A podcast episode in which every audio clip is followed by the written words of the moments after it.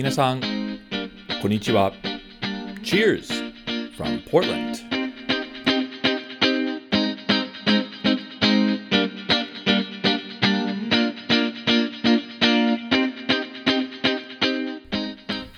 皆さん、こんにちは。どうも、お収集ブログのレッドです。ポートランド、オレゴンのお酒シーンを紹介するお得ポッドキャストへウェルカムです。これは、ポッドキャストのエピソード17です。このエピソード17では、オレゴンのお酒ニュースやおすすめのタップルームのスティップルジャックを紹介します。そして、インタビューセグメントで、オレゴン州でいろいろ学んで、数店舗のある日本酒専門店、ヤタの経営者の山本正森さんを紹介したいと思います。ヤマンのニックネームのある山本さんはかなりキャラクターのでご期待ください。なお、このポードキャストはトラブルポートランドの提供でお送りします。ポートランド観光にご関心のある方、ぜひ www.travelportland.jp へどうぞ。トラブルポートランドの皆さん、ありがとうございます。いろいろ共有したいんですが、その前にドリンクタイムです。今日のお酒は、レブレンドナッツハードサイダーのフラッグシップ商品、リバイバルをいただきます。真夏に酸味のあるサイダーは美味しいです。乾杯じゃあ、そろそろエピソード17を始めましょう。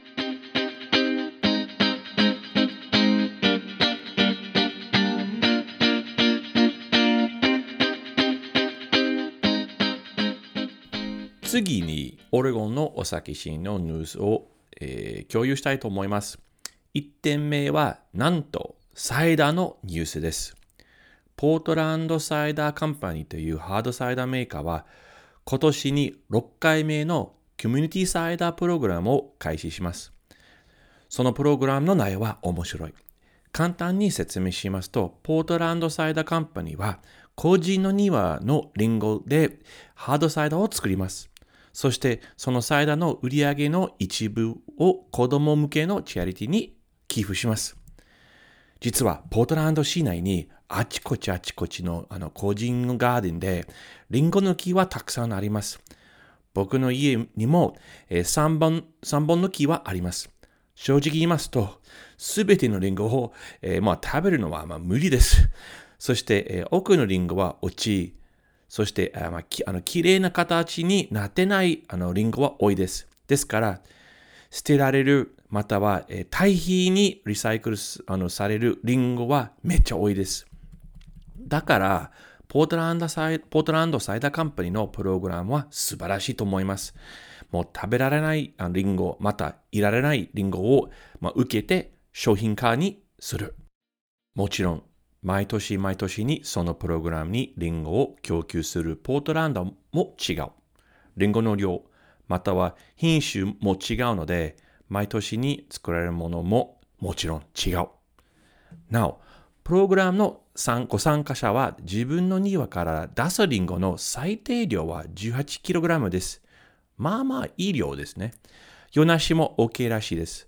そしてそのリンゴ、またはヨナシをポートランド、サイダーカンパニーの工場まで運ばなければなりません。そうすると、各18キロのリンゴロットで、ご参加者は完成品のサイダーの1パイントのドリンク券をもらえます。このプログラムは8月16日から9月30日まで実施します。そうなると、完成品の発売値は9月下旬に発売されます。ウィンウィンウィンのプログラムですね。まあ、食品、廃棄物は少なくなり、子供のチャリティは恩恵を受け、美味しいサイダーは作られます。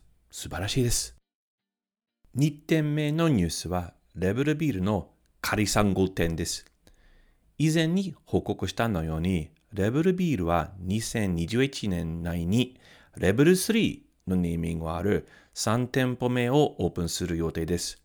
場所はノースイーストポートランドであり、メドーナツ屋のウードゥドーナツの隣です。そして僕は大好きな地元バーの、えーと、サンディハットの、えー、もう向かい側です。3号店の改造や準備は予定より時間かかりますので、えー、レベルの皆さんはできるだけ早くに、えー、近所のお客さんにビールを提供するようにユニークなアプローチを使ってます。3号店の建物の隣に、えー、駐車場はありますので、そのスペースをポップアップ店にしました。そのポップアップ店では、レベルのビールの6種類はあのオンタップになってます。そしてその駐車場エリアでテーブル、テーブルアンブレラ、まあ日傘ですね。やアウトドアゲームは置いてあります。その仮お店にキッチンはないですから、フードカートはあのありますので、フードも、えーまあ、提供されています。レベルのリアル店の改造は終わるまで、そのポップアップ店は毎週の金と日曜日の15時から21時までに営業します。将来、そのパーキングエリアはパティオの役割をになるかな最後に、オレゴンの最大ワイナリーはますます大きくなることを説明します。日本人のワイン愛好者はご存じないかもしれませんが、オレゴン州の一番大きなワイナリーは Willamette Valley Vineyards です。2番目は King Estate かな？1983年に設立された Willamette Valley Vineyards はセーレムの近くにワイナリーの施設はありまして、オレゴン州内に様々なブドウ園を持っています。それ以外に外部のブドウ園からブドウを購入します。結果として2020年のリリースは約17万ケースでした。その量を出すために今のワイナリーはあんまり小さくて第2ワイナリーは、えー、必要となりました。その2つ目のワイナリーの場所はウィラあのウィラメットバレーワイン栽培地のど真ん中にあるダンディーシーです。結構いい場所です。その新しいワイナリーは、まあ、完成になってから1年で25万から50万ケースのワインを作ることは可能になる。つまり2020年の生産の、まあ、倍以上になりますね。そして従業員は、えー、65人はあそこで働きそうです。まあ、大したことです。ただし、新しいワイン工場以外に、ウィラメットバリー・ビニャーズには他の拡大プロジェクトもあります。それはワインレストラン4店舗も開店することです。そのうちの3店舗はオレゴン州内、1店舗はワシントン州境を渡るすぐの場所です。ウィラメットバリビニャーズはその爆発的な成長ができる秘密は株式会社になっていることです。確かに株式会社じゃないと、なかなか資本金を集まらないです。以上、ポートランド、オレゴンのお酒シーンのニュースでした。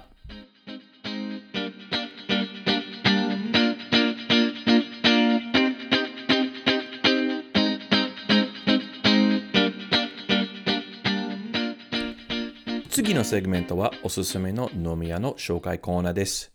今回、前から行きたくて、以前に本ポードキャストで紹介した Steeplejack をフィーチャーしたいと思います。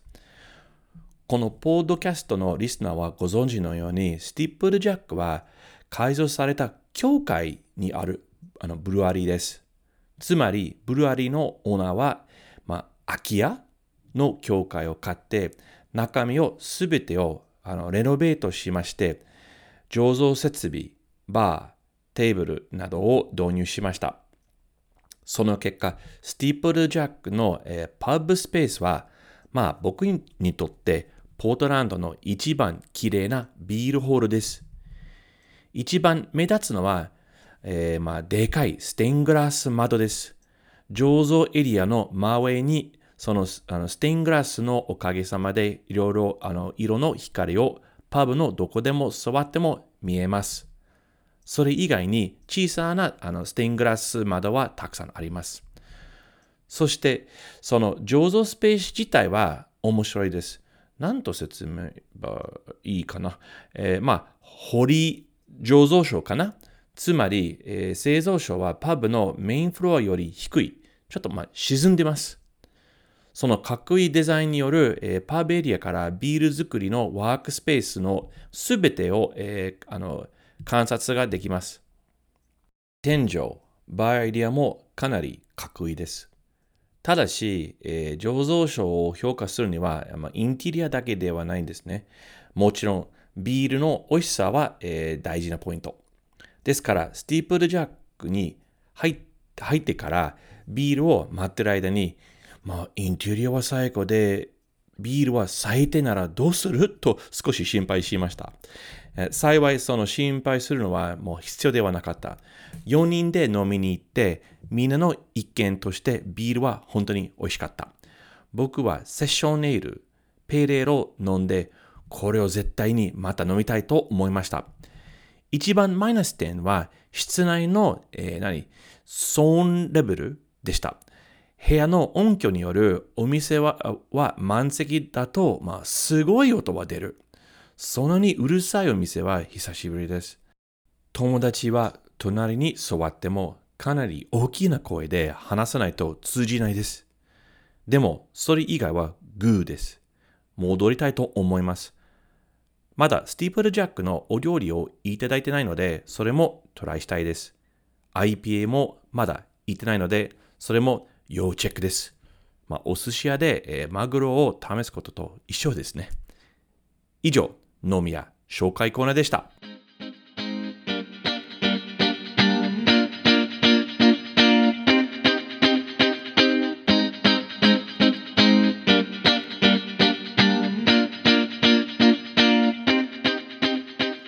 今回、本ポッドキャストのリスナーたちに結構面白い方を紹介したいと思います。ヤマンのニックネームのある山本正森さんは昔からの起業家であり、現在株式会社マグネティックフィールドの代表取締役です。ヤマンはいろいろ面白いバックグラウンドを持ち、いろいろ認定され、いろいろ活躍をしてますが、まあ、えー、簡単に言いますと、えー、日本酒の超専門家です。そして、あの、その、ああの、アントレプレナーマインドによって、ヤマは、ヤタ、えー、YATA のブランドで日本酒を主に取り扱う飲食店、酒類販売小売、そしてネットショップ事業を2010年に、えー、設立しました。ヤタのアプローチは非常に面白いので、後で本人のにいろいろ説明していただきます。僕はヤマンに出会ったのは、えコロナ直前の2020年の1月でした。場所はポートランドの唯一の日本酒バーでした。その当時、ヤマンはポートランドでまあまあ長い滞在をしてまして、そのステイの目的はポートランド、オレゴンのお酒シーンからいろいろ学ぶことでした。ヤマンにはオレゴンのドリンキングカルチャーに関してものすごく勉強する気はあったので、オレゴンの地元バー、ハードサイダーメーカー、そして日本酒の醸造所へ連れて行ってあげました。いつもお元気でやってる、やってるヤマンと、えー、お酒に関するいろいろお話をしまして、二人の、えー、二人ともはお互いに勉強になったと思います。彼と時間を過ごすのは非常にお楽しみでした。Now, 僕は日本人のキャラクターが大好きで、ヤマはかなりキャラクターなので、本ポッドキャストのリスナーに、えー、彼を紹介したいと思います。あ、ヤマさん、ウェルカムです。 Hello。Hello。おおはようかな？おはよう。こんばんはかな？こっちはこんばんです。僕はおはよう。おはようございます。おはようございます。えー、もう 8, あもう8月ですね。もうね、日本暑いでしょ。8月です。暑いです。めちゃくちゃ暑いです。あえあの、ポートランドもこの間めっちゃ暑かったの。45度ぐらいまで上がったね。あの でも今、この時期ならやっぱりあの、あの冷酒の時期ですね。うん、うん、うん、うん。そうね。もうキンキンにね、冷えた冷酒でグイッと。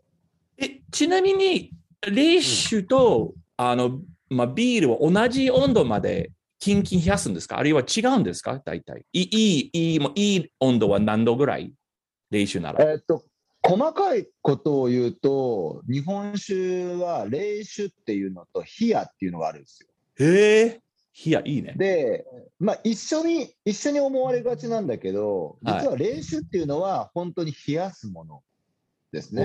おでお冷やくださいっていうときは、えー、いわゆる常温って言われる、まあ、通常の温度。あじあ、はい、常温、はい、はい。常温の温度で出すんですけど、大体やっぱ、こう、3度から7度ぐらいじゃないかな。ああ、まあ、だそしたらビビールとそに変わらない同じぐらいかな。ね。あんまりね、ね冷えすぎ、冷えすぎると、こう、日本酒って香りがあったりするでしょ？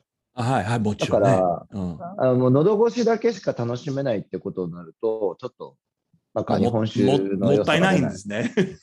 そうそうそうそう。あまあ、ただね、レッドさんね、夏はね、あのー、実は熱燗もよく売れるんですよ。え？熱燗も？この暑い夏なのに？そうなの。これはね、なんでかっていうと、うん、その、クーラーとか、体を冷やすでしょ、うん、まあ、例えば、ああ、するするする。で、そうすると体がやっぱ冷えていくわけですよ。はい。で、やっぱ体に近い、まあ、温度、えー、36度とか40度とか、あったかいこう熱燗を飲むと、そのアルコールもすぐに、えー、冷めるし、まあ、程よく体を温めることができて、結構ね、あの健康的には熱燗の方がいいんですよ。え、僕、夏に熱燗飲むことはもう、もう考えたことなかった。あ、面白い、その話。えー、面白いでしょ、えー、そう。え、山あの、もうちょ、後でもうちょっとね、日本酒の話はもちろんしたいんですけど、その前に、ちょっと個人的な自己紹介お願いできますよ、うん、生まれとか、ね、あの、バックグラウンド、ファミリーとか、それを。ああ、オッケーオッケー。うん、お願いします。うん、あの、山本正森と申します。あの、僕はね、もともと日本でサッカーをずっとやってまして、で、まあ、24歳の時に、えー、両親が働いてた、まあ、町の小さな酒屋さんにこう戻って後を継いで、えー、いわゆる種類販売業という酒屋さんを継いだんですね。あれ場所は？その愛知県ですね。愛知県。愛知県ですね。はい。はい、で、愛知県で継いで、で、まあ、その時にね、こう日本酒とか焼酎とかワインとかいろんな勉強をするんですけど、まあ、日本酒とか焼酎っていう日本の文化に触れるようなお酒にこう、まあ、特化しまして、で、はい、えー、まあ、2010年かな、その12年か、ちょっと何年か前か忘れましたけど、日本酒の専門のそのバーをね、まあ、開きました。であでも山さん、はい、それは、それは、えっ、ー、と、その実感に戻って、そのファミリーのビジネスの、まあ、手伝いとか、うん、その時はね、日本酒好きだった？あ、全く飲めないですよ。僕は24歳まで一切日本酒を飲めなかったので、てか、アルコールがね、やっぱね、アスリートだったからダメだったんです自分のああ、はいはいはいはい、そうか。だから、毎日その日本酒をね、美味しく飲んでる人を見てるんですけど、うん、酒屋だから、自分の中ではこう、美味しいとか美味しくないの判断じゃなくて、お酒というのは美味しくないものっていうもう考えだったです。ああ、はあ、なるほど。はい。だから毎,、毎日ね、あの、練習した。あの、飲んで。飲んで練習。練習楽しい練習だ。うん、それがね、楽しくないのも毎日入ってた。もう涙流すぐらい入ってね。要は。かわいそう。先生がいないから。先生がいないからね、もうどれぐらい適量、よくね、お酒って適量っていう、適量だったらちょうどいいいい量だね。うん、そう。でもその適量ってどこまでが適量かわからない。でしょ。ね、まあ自分だけだったらね。もうね。そう、うん、例えばビールだったらアルコールが7%だし、約ね、6, 6から7でしょ。で、ワインだったら12、3、12、3、4だし、で、焼酎だと25度とか40度ってあったり、はい、日本酒だと大体15度から16度ぐらいって、こう全部アルコール度数って今考えたら、ね、全然違うのは分かるんだだから、あの、そうね、分からないから、あの、例えば、えそう、ビールのように、ウイスキー飲んだらもう大変ですよね、もちろん。そういうミスもしたんですよ。なんでこんなものが美味しいって言ってるのかなって思って、いや、わかる。わかりますよ。その時の初めて。あで、それは25歳の時から、えー、っと、何、5年後、その5年間に、まあ、その勉強というかさ、まあ、の練習して。そうだね。で、で、ででも、あれ、その、あの、ファミリービジネスの、あの、の手伝いから、自分の店をオープンするの、その間、どういうあの頭の中プロセスとそのきっかけとか、なんなんでそうしようと思ったんですか、ヤターを。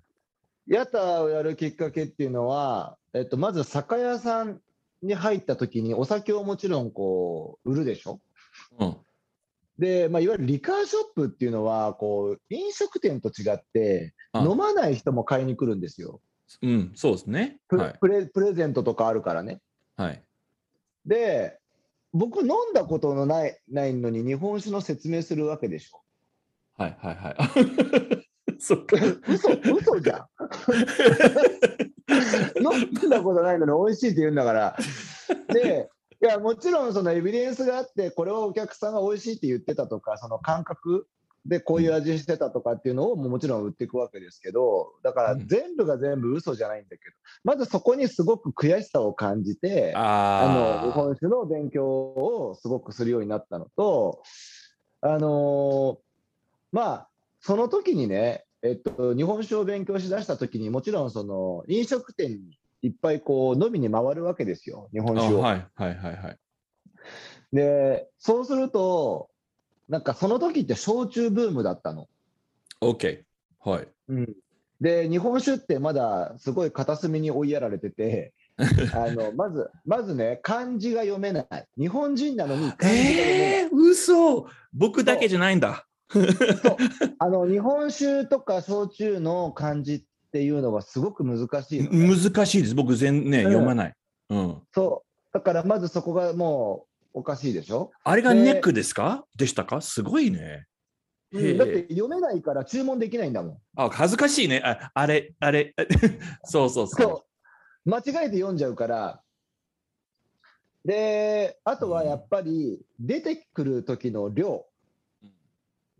いわゆる、えー、ポーションって言われる。あはいはい、はい、日本酒ってやっぱレッドさんも知ってるように1号とか2号って言われるのね。うん、はいはいで1号というのは180ミリ。OK。だからその例えば僕みたいに日本酒を始めたいって思ってる人間が注文したらすごい量の日本酒が出てくるわけですよ。ああ、はいはい。初めてなのにね。じゃないのも、うん、もうね、うん、しっかり飲むわけですよ、いちごを。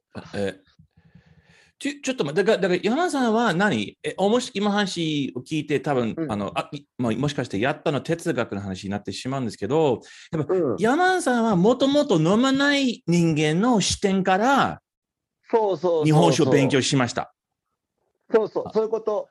あ飲む、飲むまあ、メニューがね、その量だったり、えっ、ー、と、なんか温度帯とかね、もう分かんない、はいはい、分かんないことだらけだから、もうちょっと量を少なくして、こう、えー、いろいろ分かりやすいメニューにした方が日本酒って広がるのにっていう思いから、なんかその疑問が酒屋とこうやりながらで。なるほど。つまり、あの、ほれ、いまあ、あの、業界の方は、まあ、昔からだからっていう、まあ、その理由付けで、そうそうでも、山は、まあ、フレッシュな立場、まあ、何も知らない立場から、その日本史を見て、いろいろ考えたというか。そうです。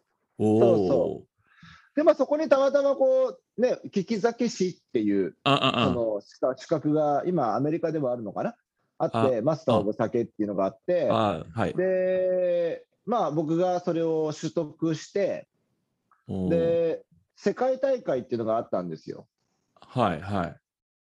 で、世界大会で、まあ、僕がファイナルまで進んだことがやっぱり大きな自信につながったのかな？で、その時は何年の、その、何年の飲み歴あったんですか、そう日本酒。5年くらい。じゃないそれだけ？だけどファイナルまで進んだ、すごい。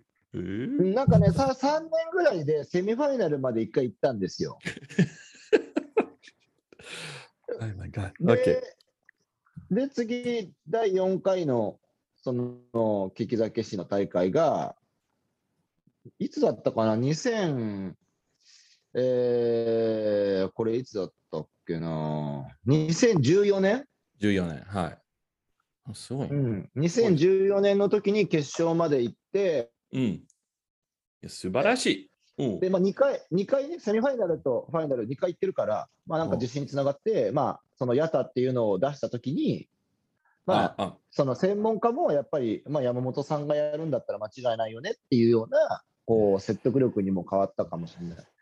じゃあ、たそさっきの話に戻りますけど、その、えっ、ー、と、まあ、そのフレッシュな視点で、その酒、日本酒業界を見て、まあ、自分、自分の店を、あの、やったオープンするときに、やっぱ他の、まあ、まあ、正直言って日本ではもう山ほど日本酒のバーありますよね、もちろん、日本でね。うん、で、でやたの、なんか、に違うアプローチは、うんあありました？か今でもありますか？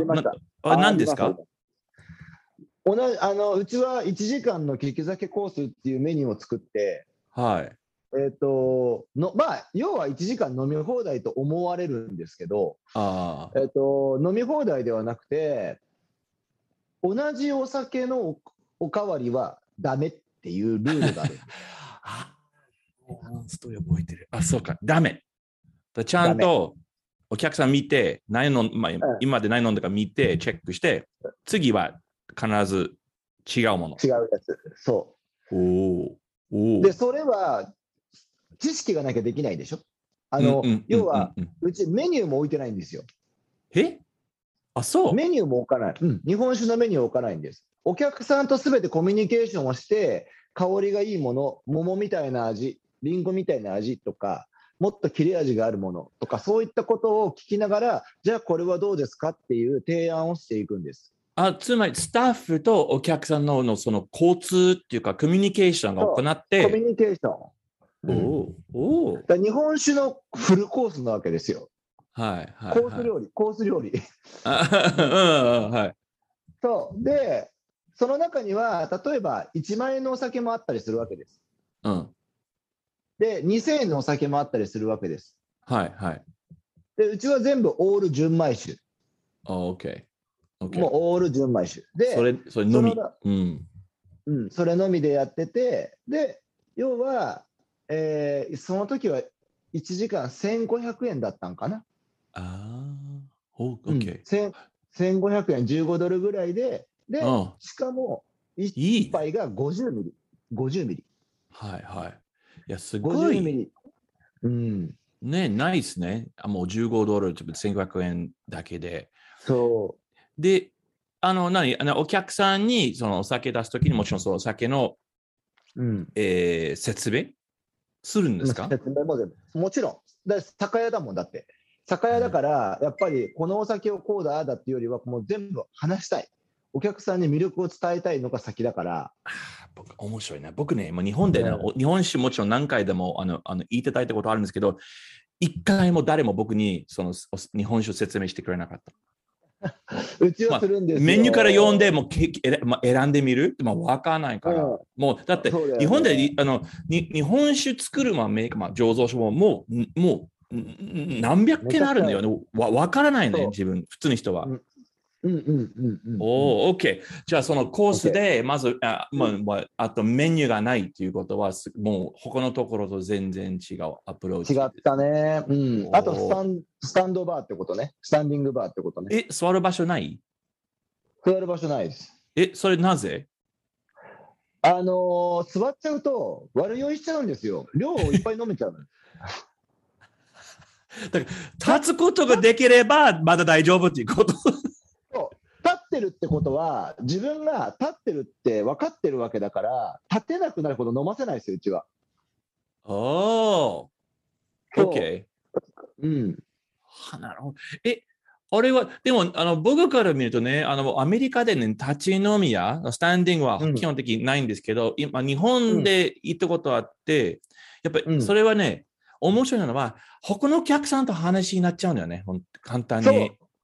そう、それがやったのそのベースです。いわゆるサードプレイスって言われるもので、えっと、隣のお客さんと、隣のお客さんと何飲んでるのとか、あ、じゃあ僕もそれちょうだいとか、まあ、そういうコミュニケーションが生まれる。で、それを、それをしっかりと作りたいために、うちは多分日本で唯一だと思います。えー、純米酒の専門店ってやりながら、本当に純米酒しか出してない。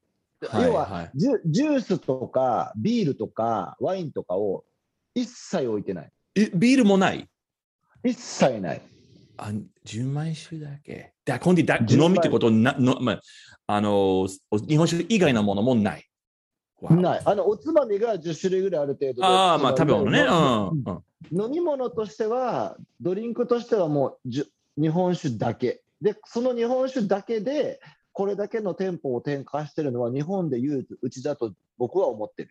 え、今、ちなみに今な、何店舗あるんですか？今ね、8か9ぐらいかな。えフランチャイズも今展開したから。ああ、あ、何で何東京、うん、東京に東京2店舗、まあ、北海道に今、コロナで1店舗になっちゃったけど、あえー、そう。で1店舗と名古屋に、えー、5店舗、5店舗かな。で、また来月、来月かな、うん、東京の新橋っていう、えー、すごくいい。親父の原宿。そう、親父、親父の原宿。そうだね、親父僕大好きよ、新橋。そう、あそこに初めてできるんですよ。うわマジ？うわいい場所ね。もう今度、日本行ったらもう一一番行きたいのはその新橋の新橋来て、本当に最高。え、あの、ニュー新橋のの B1、B2 で遊んで、あとやったで。えっと、あの、えー、いや、それ、いや、あの、本当に、あの山のアプローチ、もう本当にその、あの、その、まあ、その、ビギナーの視点からお店を作ると、すごく、ね、もう、もうなんか、まあ、なんか、再考える、再発生っていうか、再、うん、お、面白い。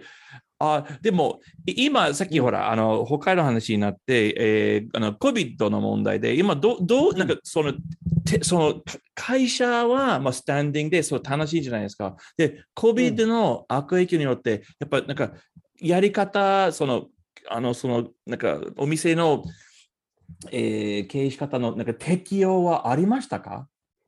うん、悩んだね。ああ、でしょう。すごく悩んだ。で、まあ、僕はなんか、その日本に対していろんなクレームをつけてる人もたくさんいるんだけど、もうそういうネガティブなことは一切言わなかったね。おはい、で、はい、やっぱり僕が言うと社員のこうモチベーションがすごく落ちちゃうから、あもうとにかくもう前だけを見ようってことで、えっと、まずお店を作ることを決めました。もうすぐに。え、すごい。うん、で、それが和食と日本酒のお店なんだけど、やっぱちっちゃいお店なんだけど、それをうちのその従業員に全部企画をさせて作れっていうことで、別の仕事としてお金を払うことに決めた。お金を儲けることよりも。お、OK。つまり、その従業員たちを、なんかとにかくお金出して、一応仕事あるように、でもその人、例えば、あの、やったで仕事がちょっと減っても、じゃあ、じゃあとりあえず他の仕事をやりましょうということですか？そう。そのためにお店を作る、作るプロジェクトに参加させたりとか、あ、はいはい。まあ、あと、まあ、ぼうん、僕はあのリカーショップなんで、言っても、酒屋さんなんで、あのいわゆるヤタのそのお客様たちにこうアプローチをして、えー、日本酒もさ、もう日本酒っていうか、日本、お酒の業態が全部止まっちゃうんですよ、その酒蔵とかビールのメーカーが。うんうん、で、彼らが一番大変なので、お酒をやっぱり売ってあげたかったんですね。はい、だから、あの、ヤタのお客さんたちに、いわゆるこう、サブスクじゃないんだけど、お酒を定期配送して、こう、注文してもらったりとか。あ、じゃあ、そのあの残る在庫で、今度はその氷っぽくな、えー、売り方って。ああ、いいね。そうそう。いうのをやったり、なんかこれ、それこそズームじゃないけど、こう映像を作って、ちょっとこう、屋台に来てる雰囲気にして、いらっしゃいませなんて言って、ちょっとゲームみたいにあの買ってくれ、要は日本酒買ってくれた人には、その映像が見れて、それを見ながら、ちょっと飲みましょうよみたいなことをしたりはしまじゃあ、かなりあのビジネスを適用しましたね、その COVID のにに関して。いろいろ新しい。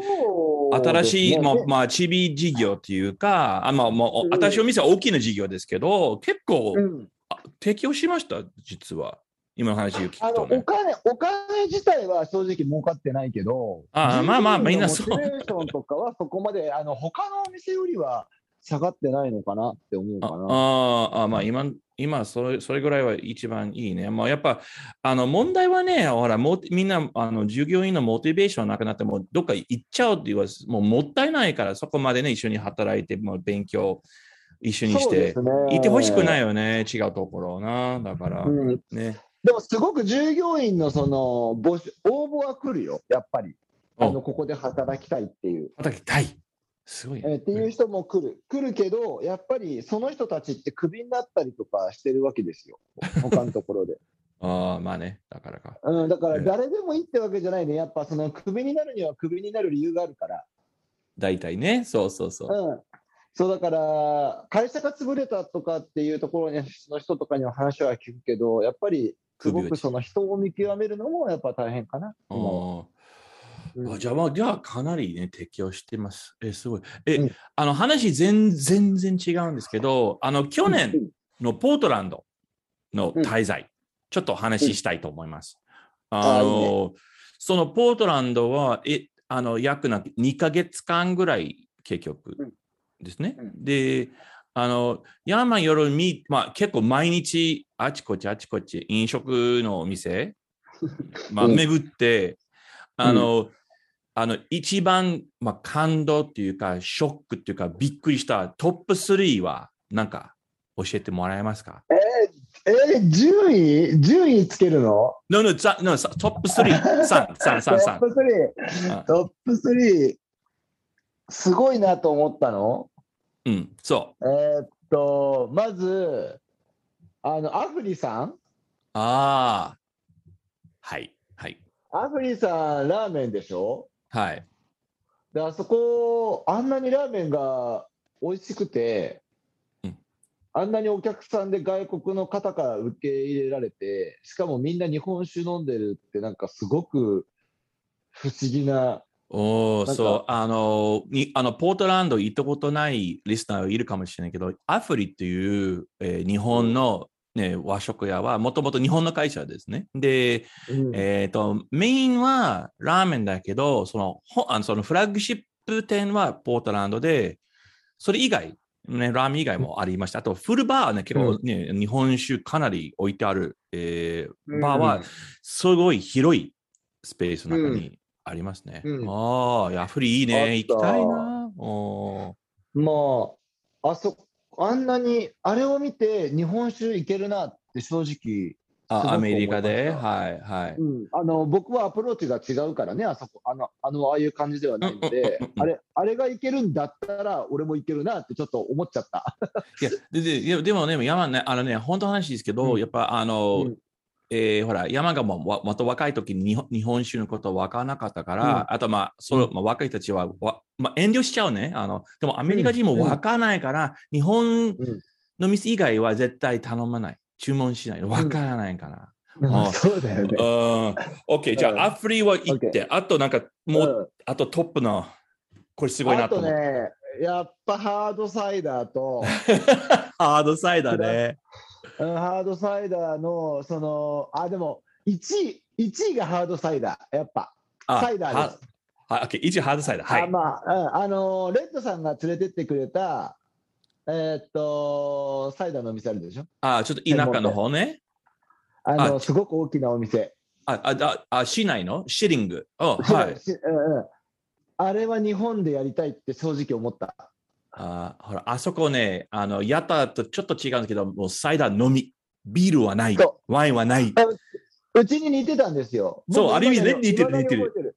うん、あのー、日本酒も4タイプあって、確かあそこで見たのは、ハード、セミハード、セミスイート、スイートっていう4タイプの中から選ぶっていう、うん、僕、英語わかんないんだけど、意味は分かって、いまだに僕、あの、あれすごくインスパイアされてるんです。いつかあれを日本でやったら、あのようやくサイダーが日本にも来るんだなっていう感覚がもうすごく鳥肌立ったんですね。よかった、よかった、いいてよかった、そうしたらね。うん、はい、で、あれをね、インスタグラムとか SNS で上げたときに、やっぱり専門家からもすごく連絡が来ました。え？あ、そううん、むしろ出資するからやってほしいとか、そういう話も来たぐらいなので、うん、あのやっぱあそこ大事なのは、えーと、スタッフね、すごいあの知識のあるスタッフ必要で、この間ね、ね。店長さんが辞めちゃった、あそこの。だから大変だよ。これからどうなるか分かんない。ジェニー、ジェニーさん、ジェニーさん辞めちゃって。うん。うん。まあ、それもコロナの影響で？いや、まあ、よろ。あまあまあいろいろね。まあまあいろいろ。はい。で、あ、そう、いやね、ああそこ本当に、あの、あれは世界一ね、そのハードサイドバー、だから50種類、うん、50タップあって、うん、もうすごいですね、うん、あそこ。えー、うん、OK。じゃあ、まあ、やっぱりクラフトビールかな、第2位は。クラフトビールね。えー、なんかに、あの、ポートランドに来るまで、何、クラフトビールん？かかクラフトビールのお店がやっぱすごく多いっていうのもそうなんだけど、はい、同じぐらいそのカフェの数が多かったですよ。カフェ。カフェ。あ、はい、カフェ。おさお酒じゃないけど、ね、いいよお酒じゃないけどカ、カフェ。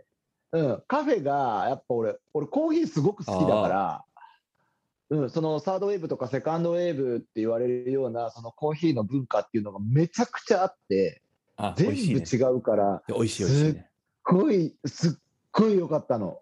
ああね、いや、コーヒー本当美味しい。えあの、うん、なんか、あの、この間読んだ、あの、あの数字なんですけど、統計なんですけど、もう、ポートランドの人口は約65万人ぐらいだけど、多分市内にロースタリーは50件ぐらい。ね、すごいですね。うん、でもカフェ、カフェの話ちょっと違うんですけど、あの豆を、あの、その、いる場所、うん、えー、すごいあるから、まあ、コーヒーのレベル高いですね、コーヒーは。高かったね、美味しかった。うん、どこ行っても美味しかった。うん、あ分かった。じゃあ、ハードサイダー、うん、えー、カフェ、アフリ、クラフトビール、全部は。うん、全部よかったね。ね、いいですね。うん、えーじゃあ、あの、山もこれから、あの、もう日本、まあ、コロナ、アフターコロナの話ですけれども、どう、うん、あの、その、あの、あの僕の頭の中であの日本人だから必ずもちろん日本酒が好き。でもそうではないでしょ？あのそうじゃない。そうじゃない。で、じゃこれからその、うん、例えばこれからの、まあ、ドリンク若者をちょっと引っ張るようなあのその日本酒を飲むようにどのようなチャレンジをしたいんですか、うん、まあ日本の中で？海外で、はい、日本の中まずは日本の中で。日本の中では今、日本酒が結構広がってきたから、あえー、ある意味、もうちょっとこの日本酒のクオリティっていうところをもうちょっと見たいかな。そのもっと質が高いものがいっぱいあるんだよっていうのを伝えたい。ちょちょっと専門的になるんだけど、はいはいはい、結構今、ブームになりすぎちゃって、いろんな日本酒が登場しちゃってるのね。うん、例えばブレンドしたりとか。ああ、そう。うん。うん、まあまあ、なんかいろいろあるんですよ。で、はい、でも、まあ、それってこう、なんだろう、野球でいうと変化球みたいな。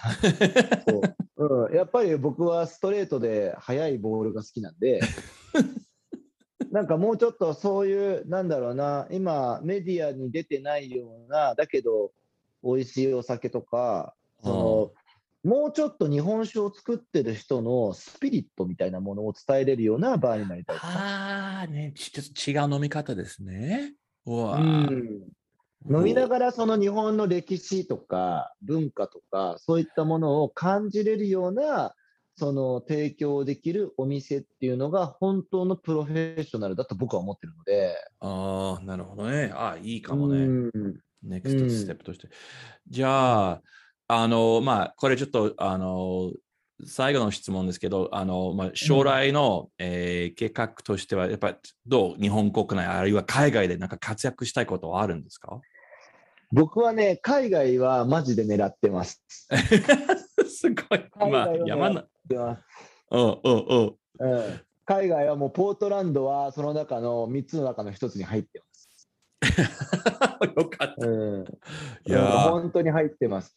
で、まあ、今ね、その出店っていうことに関してなんですけど、えーまあ、日本で何をするかっていうよりも、まあ、僕は日本酒を広める側の人間なので、うん。えーポートランドで自分がお店を出すってことももちろん大大事。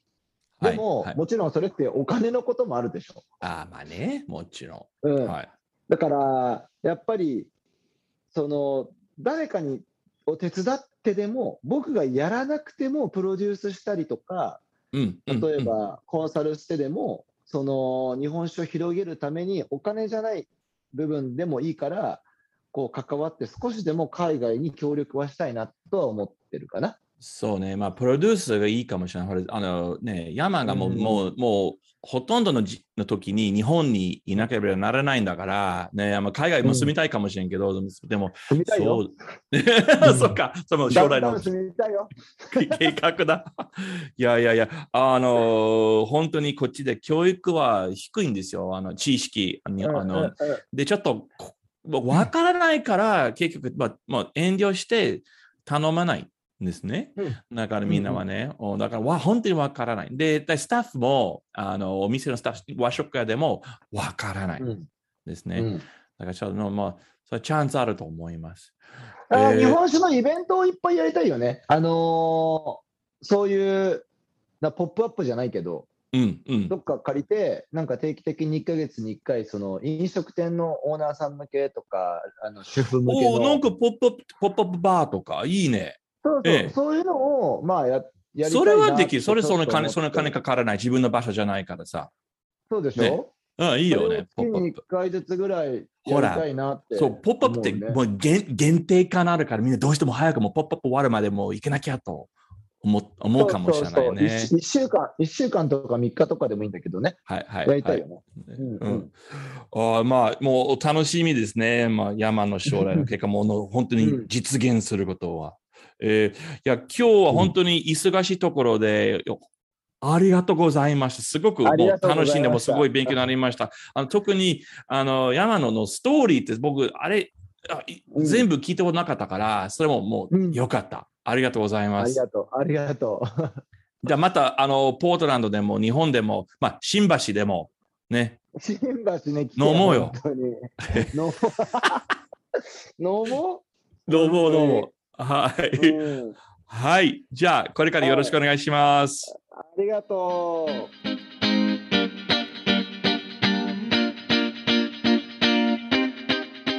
皆さん、どうでしたでしょうか？ヤマンのこと。元気なお兄さんと思わない？ヤマン、またオレゴンで会いましょう。早く戻ってね。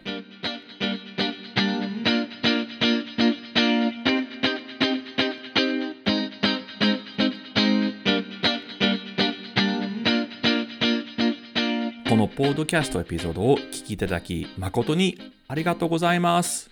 他のエピソードを聞くため、オレゴンやポートランドの飲食シーンを知るため、または飲食ツアーをご予約するために、ぜひお収集ブログへどうぞ。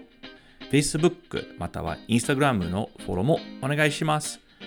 また次回はよろしく